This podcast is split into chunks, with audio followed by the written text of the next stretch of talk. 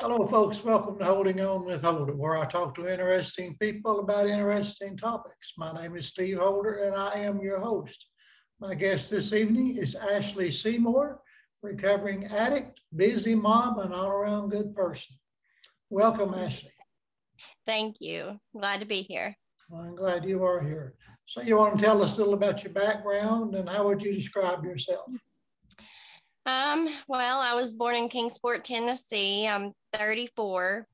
Um, just a small town girl, really. Um, I started uh, dabbling in drugs when I was about 12 or 13.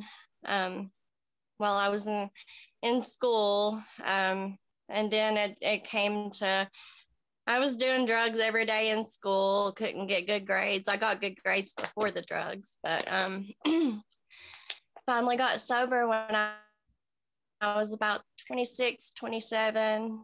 And yeah, here I am now. a mom. I'm a waitress at. Okay. Did you do yeah, a lot of different drugs when you were doing drugs? Yes. Um, started off with alcohol um, and then it went to pills. Um, my mom was also a drug addict, so I had, you know, the ability to get my hands on all different kinds of things. Um, my friends' grandparents, you know, they had prescriptions, so they would bring stuff to school, and it just started from there. Yeah. So, what was your drug of choice? Um, probably pills. Um, I would say anything that would bring me down and, and make me not out, you know. Yeah. Bring me out of reality. Yeah. And I was also addicted to opiates. And that's hard to beat. We all know that, right? Yes. Yeah. I tried going, um, you know, the route of Suboxone clinics and all that, but it just made it worse. Yeah. Did your drinking and drugging uh, ruin a lot of your relationships family and friends? Oh, yeah. Some still won't even talk to me. Really? Yes. But that's okay. That's their problem, not mine. Yeah, that's true. So, how old were you when you became it became obvious that you had a serious problem and you had to do something about it? 17. Um, 17. That's when I knew that I couldn't go a day without taking it or I would be sick. Yeah. Did you get involved with crime in any way to make get money for your drugs like a lot of oh, yeah. yes um, i would rob cars um, i would wait until people came out of the pharmacy and run by them and grab their bag mm. um, i would my ex-husband would steal from walmart and i would take it back so there's a few I I can go to a couple of WalMarts, but there's one I can't go to still. Um, yeah, a lot of crime, a lot of jail time, um, homelessness. um, not fun at all. Yeah, definitely. I know about that jail time and homelessness. It sucks. Yes, I'm grateful for it though. You feel like you needed to do all that to get to where you are now? Oh yeah, yes, definitely. And it made me more of a sympathetic person. Um, if if I would have grown up with, you know, the things that I had given to me, uh, I would never understand what it's like to be in somebody's position. Yeah. Um, you know, so I'm grateful for that. Yeah. Did you have to do a lot of time in jail? Um, in total, probably about two years, off and on. Yeah. So did you get all the probation and everything behind you, or are you totally free of all that? Yes, finally. Um, when I first got sober, well, the second time after I relapsed, I went to treatment and I had a few um, warrants out for my arrest. And I knew when I got out of treatment that I would have to, you know, deal with that eventually someday. Um, but finally it caught up to me. Um, I was driving to do a, a 12 step call and uh, I didn't have a license, got pulled over, and I had to go for about 75 days to three different counties and uh, was on four different probations um, and got off of all of them. That's a big load off, isn't it? Yes. Yeah, I remember it was at least once a week. Um, I was having to go do something involving court or probation when I first got out of rehab or out of jail. Yeah. Didn't have a license, so I had to rely on people in the recovery community and um, my boyfriend, who I met in treatment. Um, I don't suggest that, um, but it worked out for us. Yeah. So, what made the difference finally, Ashley? What made the difference to where you could do without the drugs and alcohol? Loving myself, uh, finding out who I truly was uh, through the 12 steps. Um, that right there. Um, and also having people around me who understood and who had done the same things and that are living a successful life now. You yeah. know it's always good to have somebody that's been through it to show you the way. Oh yeah, absolutely. Somebody, I had no faith that uh, that I could do it because I was different, you know. But then yeah. I got to know people who were just the same as me, even had worse stuff that happened to them than I could ever imagine, you know, and they still are doing the thing. Yeah. Now you're married with a few kids, right? Not married yet married yet? Okay. No, we're hoping to get married this year sometime. Okay. Well, congratulations. I was wanting to get my teeth. Thank you. I was wanting to get my teeth first. Yeah, you showing off those pretty teeth. I've seen it on Facebook. Congratulations. Oh yeah. yeah. Yeah, drugs took my teeth from me, so I finally got some better ones. yeah. So how many kids do you have? I have four. Um, and then I have four stepchildren. Um, I don't have my two girls. Um, I had to give my first girl up for adoption. I don't tell many people that. Um, I was in the midst of my drug addiction and I couldn't take care of her, so I gave her up for adoption. Yeah. And then I have another daughter who I don't have custody of. Yeah. Do you still go to 12 step meetings? Not anymore. No. So what do you how do you get your support now? What's your support system?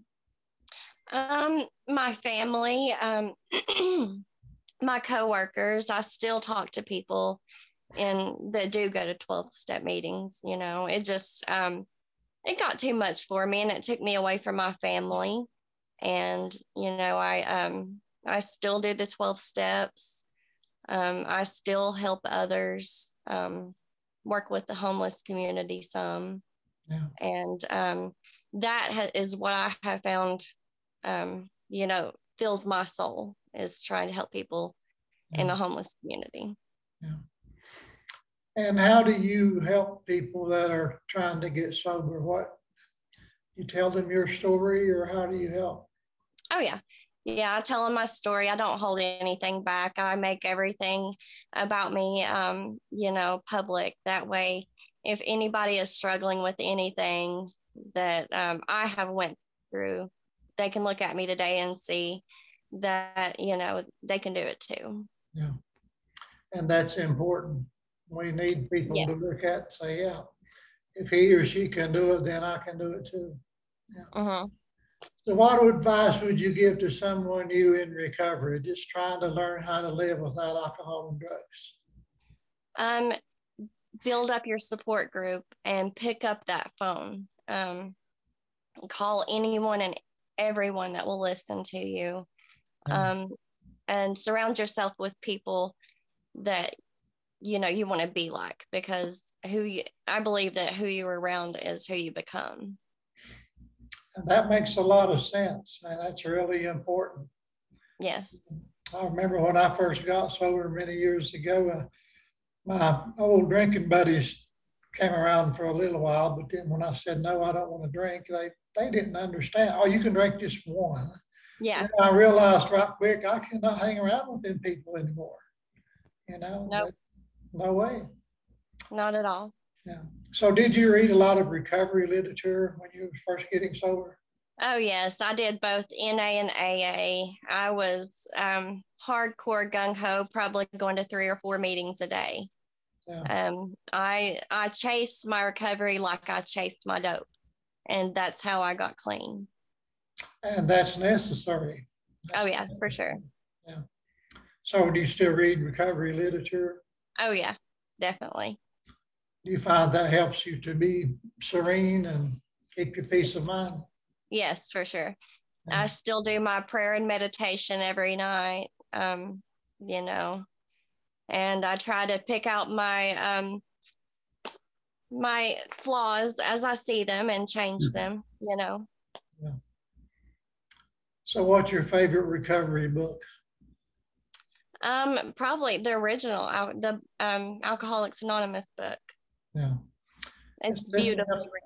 yeah, it's definitely helped a lot of people, including me. Oh yeah. Yeah. So do your friends and family support your, support your recovery? They Oh, yeah. Yes, for sure. Do you journal? I know a lot of people in recovery like to journal. Is that something you do?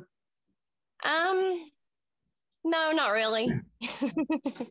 no, um, I mainly do it all up here, you know, um, prayer at night, meditation, listening through the day, you know. So do you keep up with politics and current events? Yes, I do. Okay. Then let's talk a little bit about politics and current events. Let's do it. All right. Are you a Democrat? No, I know you're not a Republican. no. So what are you? Um, I don't I don't put labels on it. I'm a, a human being who cares about other human beings and um that doesn't like to put herself in a box, you know. Um I just believe in letting people live the way they need to live.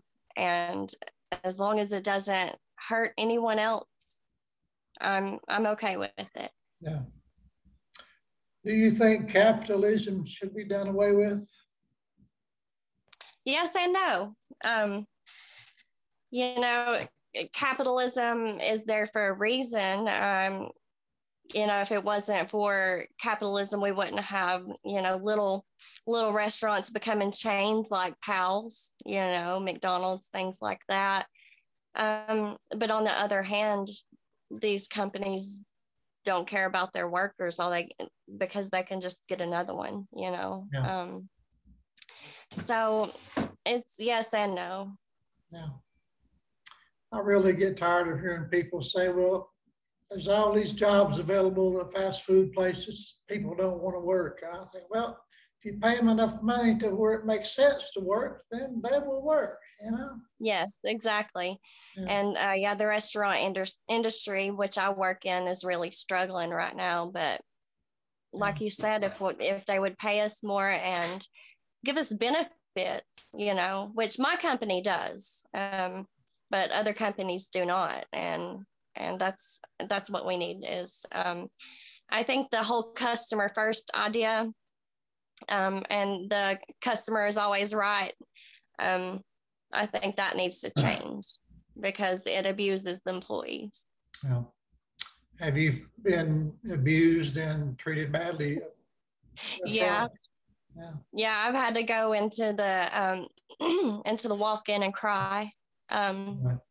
I've had to send managers out, you know, to talk to people who just, you know, are just being mean. And I'm just. Are you a waitress or a cook or what do you do? I'm a waitress. Okay. Do you do good with tips? Yeah. Good. Yeah, I can't complain about that. I'm sure you earn it. Yeah, I love my job, and I think that's a part of it. I like I like for people to you know have a good dining experience, and you know maybe a couple laughs. And I I read I read the people, and I can pretty much tell how they want their service. You know, so I try to accommodate, and I don't have to take my work home with me. You know, I'm there, get my work done, and go home. you know. And I imagine sometimes you have to deal with customers who are drunk or high on drugs. Yeah, that's happened quite a few times. Yeah. Is that more of a challenge, you think, than it would be if you weren't recovering yourself? Uh, the challenge is um, not intruding and, you know, not trying to offer help because, you know, I, I see it every day and it, it makes my heart sad, but what can you do? Yeah. You know? Yeah, I'd love to just reach out and help every one of them, but that can't happen. Yeah. So did you ever consider getting into politics?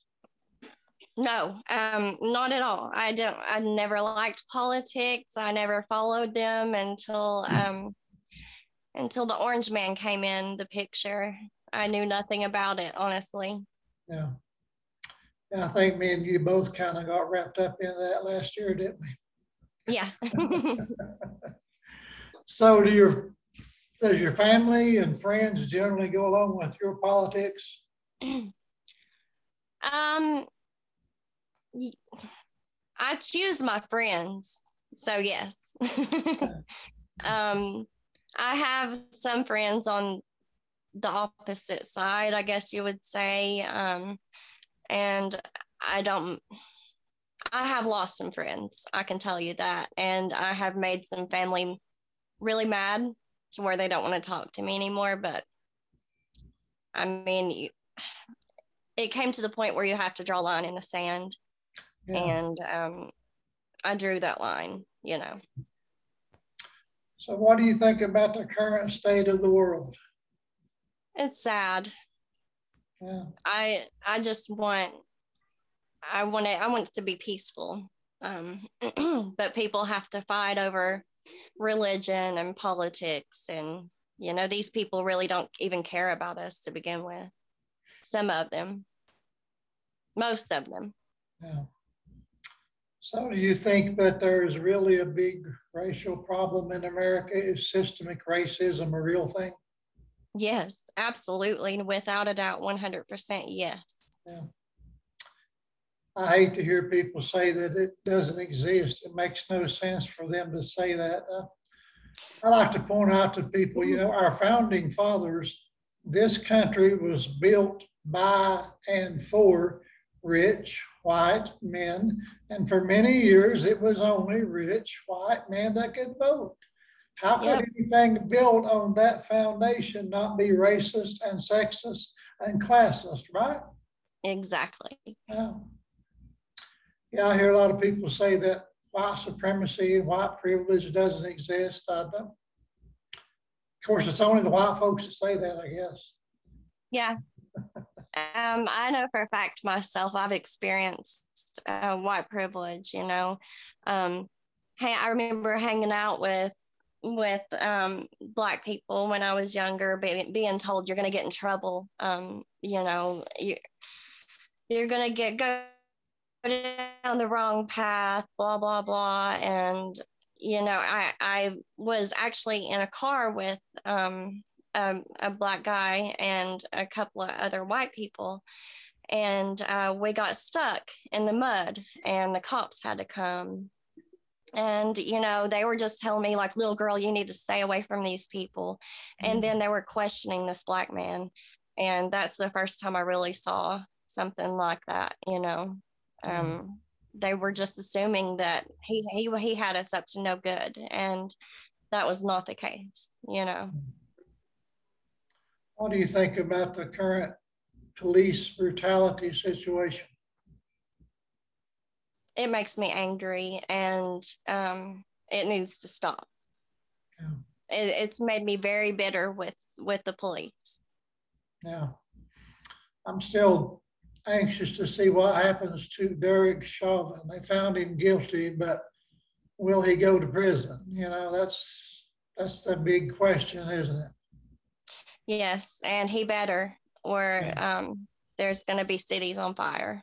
I'm sure. You know, it's it surprised me that he got convicted on all three charges. To be me honest too. with you, but you know, it's still not over. No. Still not over. It's Uh, not, and we got to get those other officers too. Yeah, exactly. I think there's what, three more or four more, I forget which it was. Three more. Yeah. And there's so many instances where this just keeps on happening for no reason, you know, and Mhm. it's sad.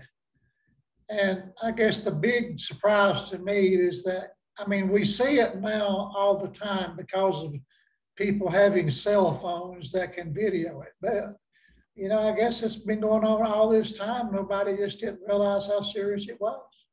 I I honestly didn't realize how serious it was until last year. Yeah, And I feel bad for not realizing that, but um it it took a lot of um it took a lot of self exploration to um, realize I too had racist traits and um, racist things that, that I did, like, you know, locking a car door when a black man comes around or, you know, and I didn't, I never realized that those were racist actions. so um, that's something I work on myself every day. Yeah. now you live in Virginia now, correct? Yeah. Do you think it's any different there as from Tennessee as far as the racist situation? No, um, no, uh, it's pretty much the same. Yeah, Um, probably maybe even a little bit worse because you don't Oh. really, there's not much diversity over here. Yeah. Yeah. They have a hill, um, up here behind the courthouse and they call it Inward Hill really? to this day. Yes. Yeah. Um, they held a KKK rally on the uh, courthouse steps eight years ago in our town. Wow. Yes. And I'm sure they still exist, even though they may not meet on the courthouse steps. They do. Um, they they still give out pamphlets. Um, they still have meetings. Yes, and I'm pretty sure our police force is involved in that too. I wouldn't doubt that. I wouldn't doubt that. So what do you think needs to be done in our country to help this situation? I think we need a whole new constitution, a whole new system, for sure. Because you cannot you cannot work with something that's been oppressing people, Yeah. um, and you you need to build from scratch. Would you vote for Bernie Sanders? I I would. Um, I would have. That would have been my choice. I didn't want to vote for Biden, but that's who we were given. So Yeah. Well, I voted for Bernie twice, both of the times he ran and, you know, in the primaries when I could. But I'm like you, I didn't want to vote, vote for Biden, but anybody's better than Trump. You know, I would voted for a dead dog. yes, for sure. The way he talked about people, I I was listening to a news clip the other day with his voice, and um, it was like listening to the voice of my abuser. You know, um, uh, traumatic. Like I don't understand what people saw in that man. Yeah. except Well- for to further white supremacy. Yeah. So what do you think the minimum wage should be? Um, I think it should be 15 for sure. Um, but I think we need to slowly raise that up, of course, you know, so it doesn't shock the economy. Um, it should have been going up this whole time. Yeah, Um, they should have never let it stay stagnant for that many years, um, especially with inflation going up already, you know. Um, so I think we've kind of worked ourselves into a position where it's going to be really hard to get out of. yeah. It's going to take a lot of people doing a lot of effort, making a lot of, sometimes making some concessions and, you know, And there's there's going to be ha- having to be sa- sacrifice. Um, you know, people are going to have to sacrifice their um, their comfiness, and you know, we're going to have to strike and show these employers that we are not going to settle for these wages. Well, I hope it works out that way, you know, I really do, but in Tennessee with it being a, I don't know if it's the same way in Virginia or not, but Tennessee being the so-called right to work state, that means they can definitely get away with anything. Um, I don't know. I haven't worked here in Virginia much, um, but I do know they raised our minimum wage to nine fifty here. Did they? They did, um, and I, I believe our governor really does care. Um, he's done a lot of things to combat social or racial injustice, and um, you know, uh, he got a, got rid of the death penalty, which I one hundred percent agree with, because um, there's no need to put somebody to death that could have possibly not committed the crime. You know. Yeah, yeah, I agree with you there. And it's certainly not uncommon really to find out that people that they put in prison really weren't guilty, you know, that, Mhm. that happens all the time. Yeah, there's a man uh, named Pervis Payne actually that they're going to put to death, and he is um, innocent of his his crime in Tennessee. I've heard that name, but I don't remember the story. Um, well, supposedly he had he was charged with rape, um, but it was actually he was going to her a white woman's aid, and um, a white a white man had raped her, and this Pervis Payne man got arrested and charged with what this other man did. Yeah. Pervis is a black guy, right? Yes. Yeah. Well, it doesn't surprise me, you know, that doesn't surprise me. Not at all. So what do you think about the Free Britney movement? I 100% agree with it. Um, I, the media, the media has got to have some kind of uh, regulation or so, something on it because they have, they have done this to her and to many other people um, who have celebrity status. If you look at all the child stars, um, they're messed up in the head, and um, the media followed her around everywhere, and she just got messed up from it, you know. And um, I don't believe she needs to be under that conservatorship. Yeah. For those who don't know what we're talking about, we're talking about Britney Spears, who for many years now, I think what, 10 or 15 years, her dad has had the full right, power of attorney over everything she owns. Yes. And that's something she's trying to get overturned. And I think there's some progress made, but she's still not totally free to get all of her millions. Yeah. It's sad. Yeah, yeah, it is. Well, Ashley, thank you very much for being my guest. Is there anything else you want to say that I haven't given you an opportunity to say about anything? Um, no, I just want um, people to know if you're struggling with any kind of addiction or mental issue, um, it's not too late. Don't give up on yourself. Um, I love my life today. And um, back then, I just wanted to die. I wanted it to end. And um, I thank God it didn't now. Yeah. So you've been clean and sober three years now, is that right? Six and a half. Oh, I'm sorry, six and a half. Awesome. Yeah. Great. Yep. Congratulations. Thank you. Well, thank you again for being my guest. Um, folks, thanks for holding, tuning in to Holding On with Holder.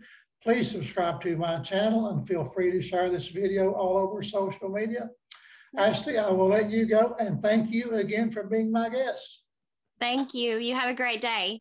Thank you. You too. Bye-bye. Bye bye.